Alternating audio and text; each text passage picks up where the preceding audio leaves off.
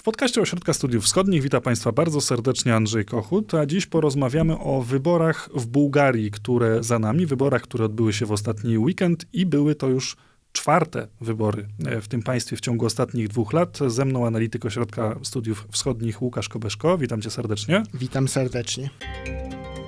To jest podcast Ośrodka Studiów Wschodnich.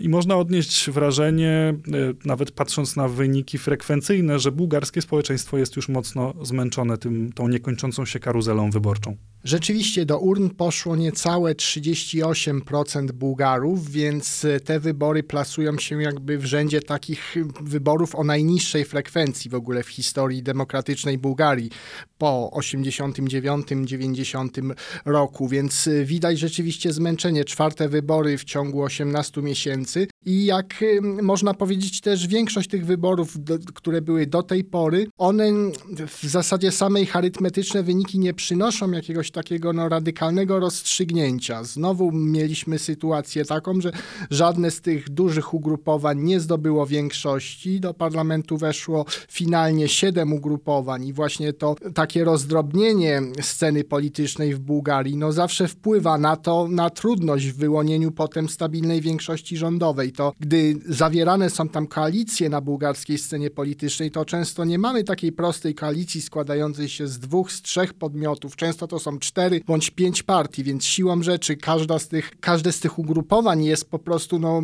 skazane na koalicję i to taką szeroką koalicję. A wiadomo, że jak mamy takie wielopartyjne koalicje, no to zawsze pojawiają się jakieś spory, zawsze pojawiają się tarcia i one utrudniają rząd, bezpośrednie takie rządzenie, no i dość szybko mamy zawsze taki scenariusz, który polega na tym, że ten rząd prędzej czy później wyłoniony w wyniku tak niestabilnej właśnie większości parlamentarnej upada i mamy przyspieszone wybory. I wygląda, że i tym razem tej, o tą stabilność może być trudno. Trudno wygrywa partia GERB na czele Bojko Borisow, człowiek, który już trzykrotnie był bułgarskim premierem i za którym ciągną się kłopoty, które zresztą powodują, że on chyba jest dosyć toksyczny, przynajmniej dla części potencjalnych koalicjantów. Rzeczywiście, mamy do czynienia z arytmetycznym zwycięstwem partii GERB, która uzyskała 25% głosów. Tutaj też warto powiedzieć, trochę zauważyć, jeśli chodzi o jeszcze te proporcje. Druga, najbardziej konkurencyjna partia wokół GERBu, kierowana przez byłego, no, rządzącego do lipca bieżącego roku premiera Kiriła Petkowa, ruch Kontynuujemy Zmiany, no, osiągnął o kilka procent, mniej, mniej więcej 20%, ale to, te wyniki tych przynajmniej dwóch największych partii pokazują, że właśnie one nie są w stanie tak naprawdę zdobyć jakiegoś bardziej większego poparcia niż mają w ciągu tych kilku lat. To są zazwyczaj właśnie takie wahania, mniej więcej kilka procent w jedną stronę, czyli zyskuje dana partia, nie wiem, 4-5% zwolenników, bądź traci, ale tak naprawdę no nie mamy do czynienia z jakimś takim dramatycznym zwiększeniem czy ze zmniejszeniem tych stałych elektoratów. Tutaj zresztą widać po, tych, po tym wyniku wyborów, że po tej niskiej frekwencji, że raczej do urn poszły z takie twarde, żelazne elektoraty tych partii, a nie jacyś nowi wyborcy. Więc y, tutaj tu, tu, tu jeszcze taka uwaga co do tych rozkładów y, punktów procentowych. Natomiast rzeczywiście, jeśli chodzi o premiera Borisowa, on tutaj warto przypomnieć, że no, rządził stosunkowo długo, bo z pewnymi no, mniejszymi, krótszymi przerwami y, pozostawał u władzy od 2009 roku, kiedy po raz pierwszy ten jego ruch wygrał wybory, w zasadzie no, do ubiegłego roku. Tam były takie przy, małe interwały, w rodzaju właśnie też, jak rozpisywano w poprzednich latach, jeszcze przyspieszone wybory, no to też przez kilka miesięcy rządziły rządy takie tymczasowe, ale Borisow potem jeszcze dwukrotnie wracał do władzy, więc rzeczywiście trzy razy pełnił funkcję premiera. I to prawda, że on jest traktowany przez przynajmniej część e, stronnic politycznych jako właśnie taki toksyczny, jako taki toksyczny partner, raczej osoba i partia GERB, wokół której należy rozwinąć pewien kordon sanitarny niż współpracować. I tutaj rzeczywiście w kampanii wyborczej największy ry rywal Bojko Borisowa, czyli partia Kontynuujemy Zmiany, byłego premiera też Kiriła Petkowa, no, jasno podkreśla, że nie zamierza w żadne koalicje rządowe, ani nawet nie rozważa jakiegoś tam poparcia parlamentarnego dla Gerbu, więc tutaj widać było w, także w tej kampanii wyborczej te takie bardzo silnie zarysowaną polaryzację właśnie między Gerbem i między,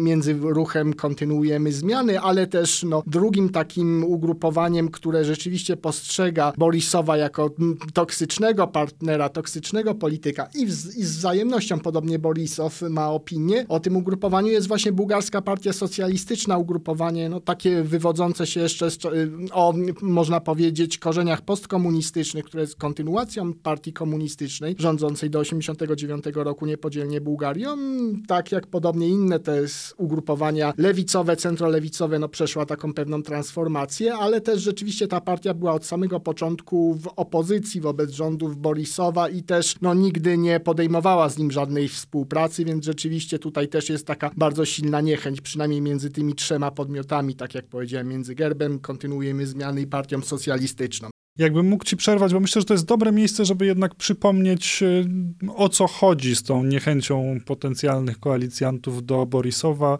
co się za nim ciągnie. E, w swojej analizie, która zresztą jest dostępna e, na stronie Ośrodka Studiów Wschodnich, piszesz innymi o tym, że w marcu został zatrzymany na 24 godziny w związku z pewnymi podejrzeniami. Tak, samo zatrzymanie Borisowa, jakby zaczynając trochę od końca, miało raczej moim zdaniem charakter pewnego sygnału PR-owego, niż była to rzeczywista jakaś taka próba poddania go pewnym represjom i rzeczywistego wyjaśnienia tego szeregu spraw korupcyjnych, które się za nim ciągną. I tutaj właśnie dochodzimy do sedna sprawy. Rzeczywiście niemal od samego początku tego pierwszego rządu Borisowa, to był jeszcze właśnie rok 2009, 2010, Unia Europejska zwracała uwagę no, że Bułgaria, która wtedy no, była jeszcze stosunkowo młodym członkiem Unii, bo weszła razem z Rumunią dwa, z początkiem 2007 roku do Unii Europejskiej, Bułgaria obok Rumunii właśnie miała jeden z największych problemów z absorpcją funduszy unijnych. Nawet nie tyle można powiedzieć z absorpcją, co po prostu z ich defraudacją i marnotrawieniem. I generalnie to był taki podstawowy zarzut, który był kierowany i od lat jest kierowany wokół Borisowa. To jest właśnie defraudacja funduszy unijnych, przede wszystkim funduszy strukturalnych, strukturalnych, na różnego rodzaju inwestycje, szczególnie na budowę dróg, na budowę infrastruktury. Tutaj przez lata te oskarżenia się pojawiały zarówno w samej Bułgarii, jak również na płaszczyźnie unijnej i rzeczywiście no, Borisowowi zarzuca się no, y, idące już w zasadzie no, w miliony dolarów, w miliony euro y, defraudacje, wykorzystywanie, niewłaściwe wykorzystywanie tych środków, marnotrawienie bądź po prostu y, korzystanie z nich w sposób nieuprawniony.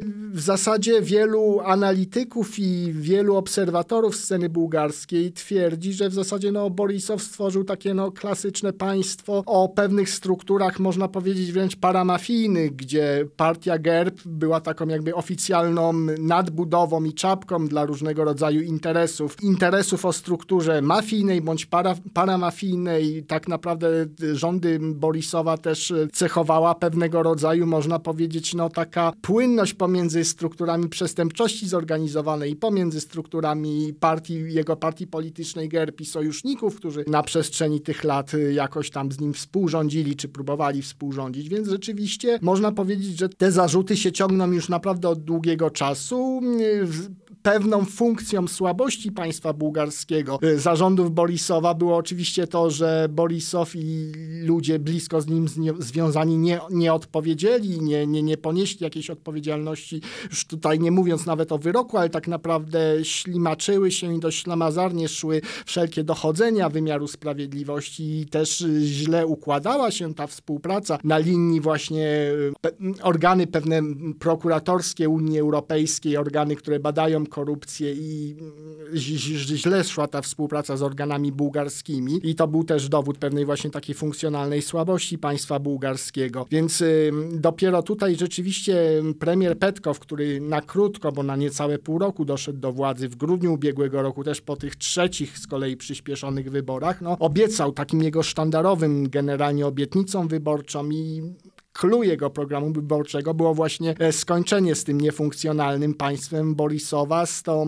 olbrzymią korupcją i z, z licznymi i wyjaśnienie tych licznych oskarżeń, które były kierowane wobec Borisowa. Natomiast no, to nie za bardzo się udało i tutaj rzeczywiście te krótkie zatrzymanie na niecałą dobę Borisowa było pewnym no, sygnałem raczej determinacji premiera Petkowa ówczesnego, że rzeczywiście chce walczyć z tą korupcją, ale tak jak mi się wydaje, jednak e, wciąż e, ta jaka jakaś taka strukturalna reforma i szczególnie bułgarskiego wymiaru sprawiedliwości, organów ścigania nie nastąpiła na tyle zarządów Kiryła Petkowa, żeby rzeczywiście Bojko Borisow mógł odpowiedzieć i jego ludzie za, za różnego rodzaju właśnie afery, z którymi przez lata byli kojarzeni. Więc tutaj, tutaj też warto powiedzieć, że jakby w gerbie nie ma takiej nawet pewnej refleksji do tego, żeby dokonać pewnego takiego aktu, jakiejś pokuty, samooczyszczenia z tych zarzutów tuż po wyborach e, tych parlamentarnych, które miały miejsce w grudniu ubiegłego roku.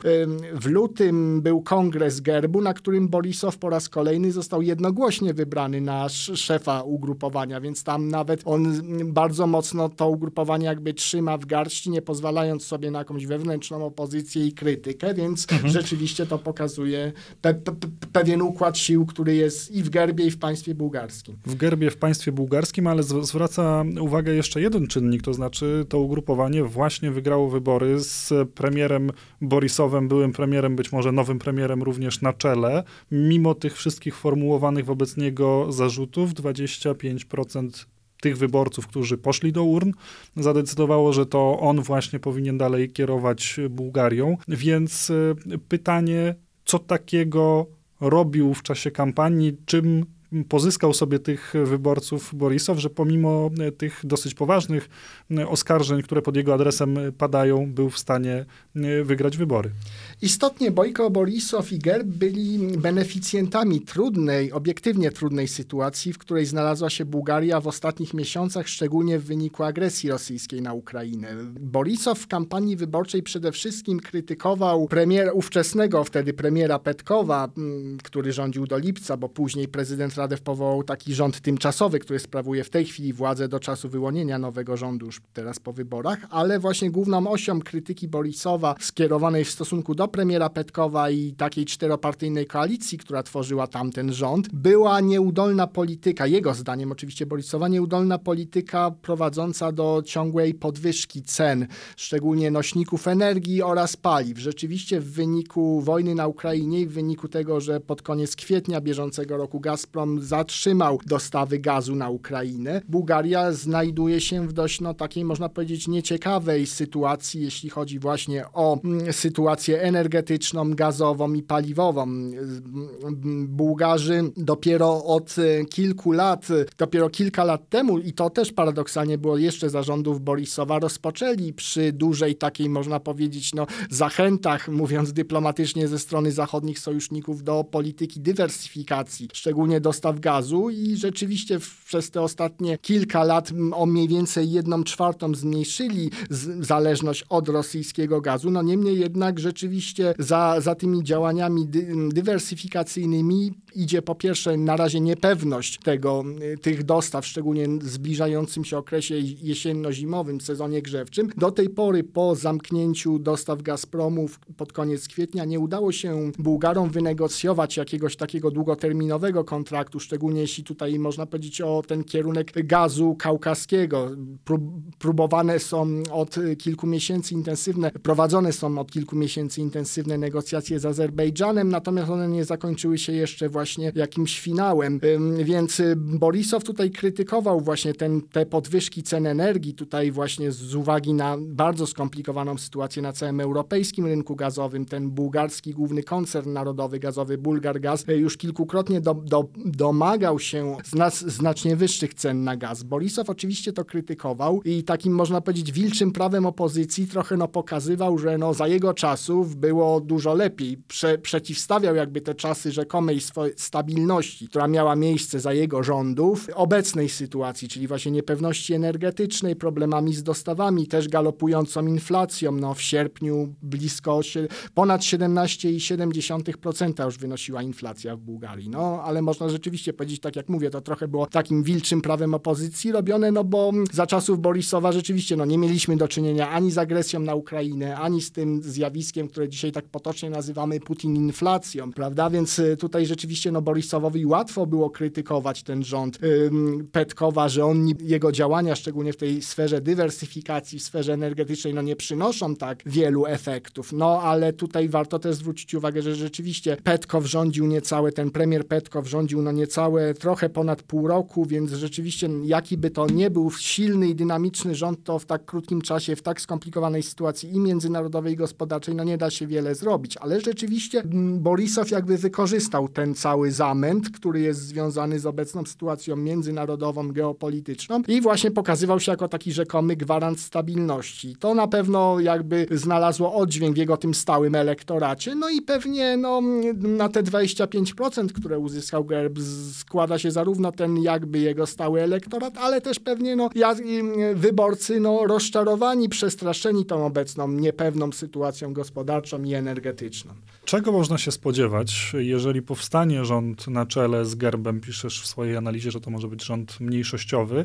we współpracy z partiami prorosyjskimi, czy poparciu partii prorosyjskich. Czego można się spodziewać e, po Gerbie i po premierze Borisowie właśnie w tym kontekście wojny w Ukrainie, e, poparcia dla tego państwa w stosunku do Rosji? To jest bardzo ciekawa kwestia, bo z jednej strony jest tak, że w sferze takiej czystej retoryki i w sferze takiej czystej narracji politycznej, no to GERB jest jak najbardziej taką partią prezentującą opcję proatlantycką, euroatlantycką. Zresztą GERB jest członkiem Europejskiej Partii Ludowej, więc no, można powiedzieć, że gdyby popatrzeć z zewnątrz na sam jego profil, sam jego kształt, to można by było powiedzieć, że jest to taka no, klasyczna partia centroprawicowa, z którymi mamy do czynienia w różnych krajach europejskich. I tutaj rzeczywiście nawet w kampanii wyborczej GERB podkreślał, że no, należy cały czas wspierać walczącą Ukrainę, że należy też e, stawiać cały czas na kontynuowanie polityki dywersyfikacji, szczególnie dywersyfikacji gazu. Należy też stawiać na rozbudowę elektrowni jądrowej.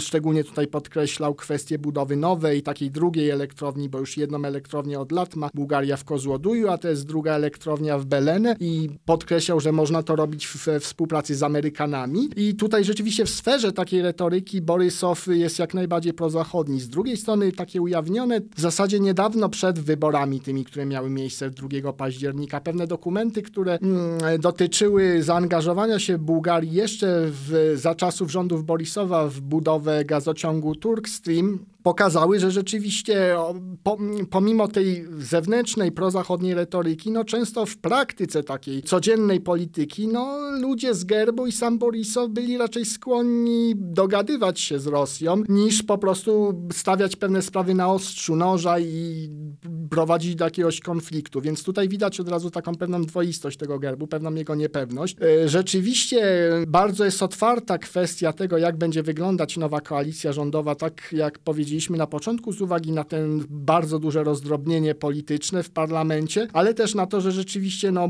GERB będzie musiał szukać sojuszników, zakładając, że będziemy mieli do czynienia z tym właśnie scenariuszem. I rzeczywiście mm, do parlamentu weszły też e, dwie dość takie prorosyjskie partie. Jedna otwarcie prorosyjska, Odrodzenie i ona powiększyła swój stan posiadania o, o, kilkanaście mandatów. Y, partia Odrodzenie, partia, która no, warto przypomnieć, przypomnieć, lider Kostadin Kostadinow kilka dni temu, jeszcze to było przed samymi wyborami, e, wzywał, żeby Bułgaria uznała wyniki rzekomego, tak zwanego w cudzysłowie referendum przeprowadzonego przez Rosjan na okupowanych terenach Ukrainy. Więc to jest taka otwarta partia prorosyjska i ona rzeczywiście zyskała jeszcze kilkanaście mandatów. E, druga taka nowa, debiutująca partia prorosyjska o takim, można powiedzieć, nastawieniu może mniej otwarcie prorosyjskim, ale w praktyce też raczej by prowadziła politykę prorosyjską powstań Bułgarii. O też zdobyła 12 mandatów. I generalnie gdyby Borisow dobrał jako sojuszników te, te, te dwie partie prorosyjskie, no to mimo wszystko można powiedzieć, że no ten rząd, y, przyszły rząd na pewno nie byłby no już tak zdecydowanie rządem prozachodnim i proukraińskim, jakim był rząd y, premiera Kiriła Petkowa. I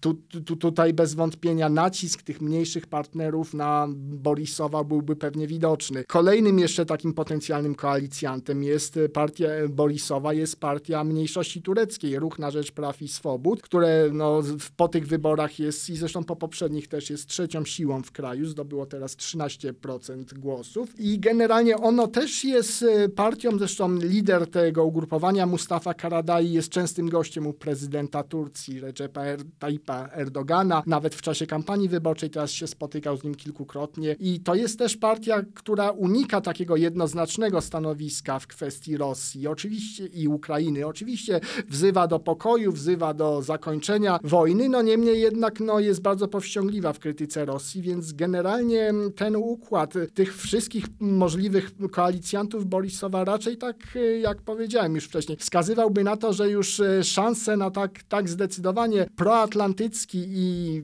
popierający Ukrainę gabinet raczej się po tych wyborach, które teraz mieliśmy w niedzielę, zmniejszyły niż zwiększyły. Choć rozumiem, że w związku z tymi wyborami jakąś istotną rolę do odegrania będzie miał również prezydent Bułgarii. Tak, Rumen Radew, tutaj warto powiedzieć o takiej ciekawej specyfice systemu bułgarskiego, bo w wielu krajach europejskich, w wielu krajach Unii Europejskiej mamy po prostu tak, że nawet jak upada jakiś rząd odwołany w parlamencie, no to zazwyczaj jest tak, że pełni on premier tego rządu i ten rząd w ogóle pełni swoje funkcje do czasu powołania nowego rządu, czasem do nowych wyborów i wyłonienia nowej większości w Bułgarii. Natomiast jest trochę inaczej. Jeśli prezydent decyduje o rozwiązaniu parlamentu, wówczas prezydent też automatycznie jakby mianuje taki zależny tylko i wyłącznie od siebie, już nie muszący się oglądać wówczas na parlament, rząd tymczasowy, który właśnie sprawuje władzę do wyłonienia nowej większości po nowych wyborach. I tak zrobił w tym roku prezydent Rumen Radew. W, pod koniec lipca, w ostatnich dniach lipca rozwiązał parlament i 1 sierpnia powołał tymczasowy rząd Głybadonewa. To jest rząd złożony głównie z takich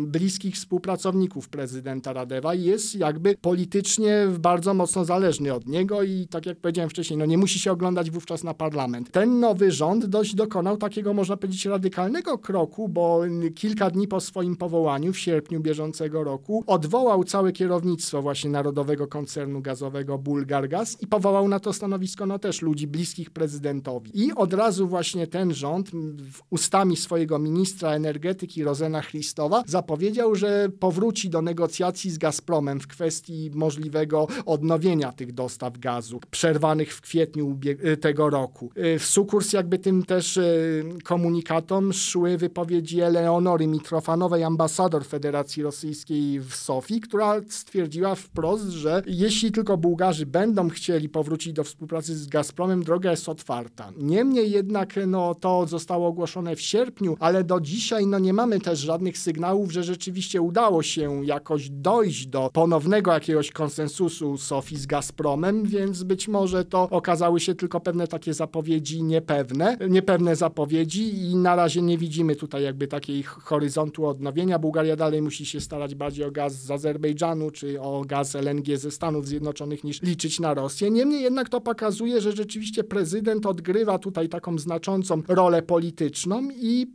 i co jeszcze warto powiedzieć o prezydencie, prezydencie Radewie, on być może no nie jest politykiem otwarcie prorosyjskim, który by, nie wiem, prezentował takie mm, poglądy, jak tutaj wymieniona wcześniej przeze mnie partia Odrodzenie, czy ta nowa partia Powstań Bułgario. Niemniej dość często on w swojej retoryce odwołuje się do lęków takich zwykłych Bułgarów, można powiedzieć, lęków przed y, rozszerzeniem się wojny, y, agresji rosyjskiej na Ukrainę, na cały region Morza Czarnego, no, nad którym się też przecież Bułgaria znajduje, y, lękami nad użyciem broni atomowej przez Putina, lękami nad ciągłymi podwyżkami cen paliw i energii. I tutaj rzeczywiście prezydent pokazuje się jako taki rzecznik e, zwykłych Bułgarów i on, e, że tak powiem, chce bronić e, w swojej narracji właśnie Bułgarów przed tym złem tego świata, tymi złymi wydarzeniami. No i w zasadzie wysyła takie sygnały, że tutaj można by było się jakoś jednak z tą Rosją dogadać. W ostatnich dniach też wyrażał dość taki mocny sceptycyzm w kwestii szybkiego przyjęcia Ukrainy do NATO. Wiosną tego roku, gdy na Wokandzie była kwestia, stanęła kwestia pomocy wojskowej Ukrainy,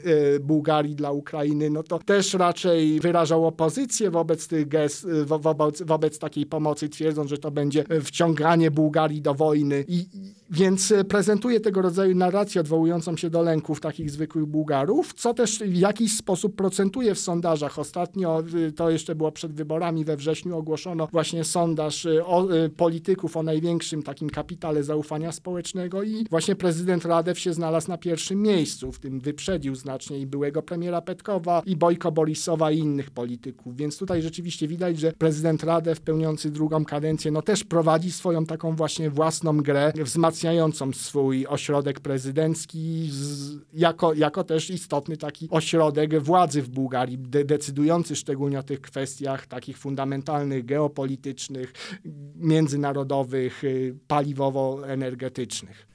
Bardzo Ci dziękuję za tą rozmowę. Łukasz Kobeszko był dzisiaj gościem podcastu Ośrodka Studiów Wschodnich. Dziękuję bardzo. Państwu również dziękuję za wysłuchanie e, tego dzisiejszego programu. Zachęcam oczywiście do e, sięgnięcia po analizę Łukasza Kobeszki, która jest dostępna na stronie internetowej Ośrodka Studiów Wschodnich, a także po inne podcasty i filmy ośrodka regularnie publikowane na naszych kanałach. Do usłyszenia.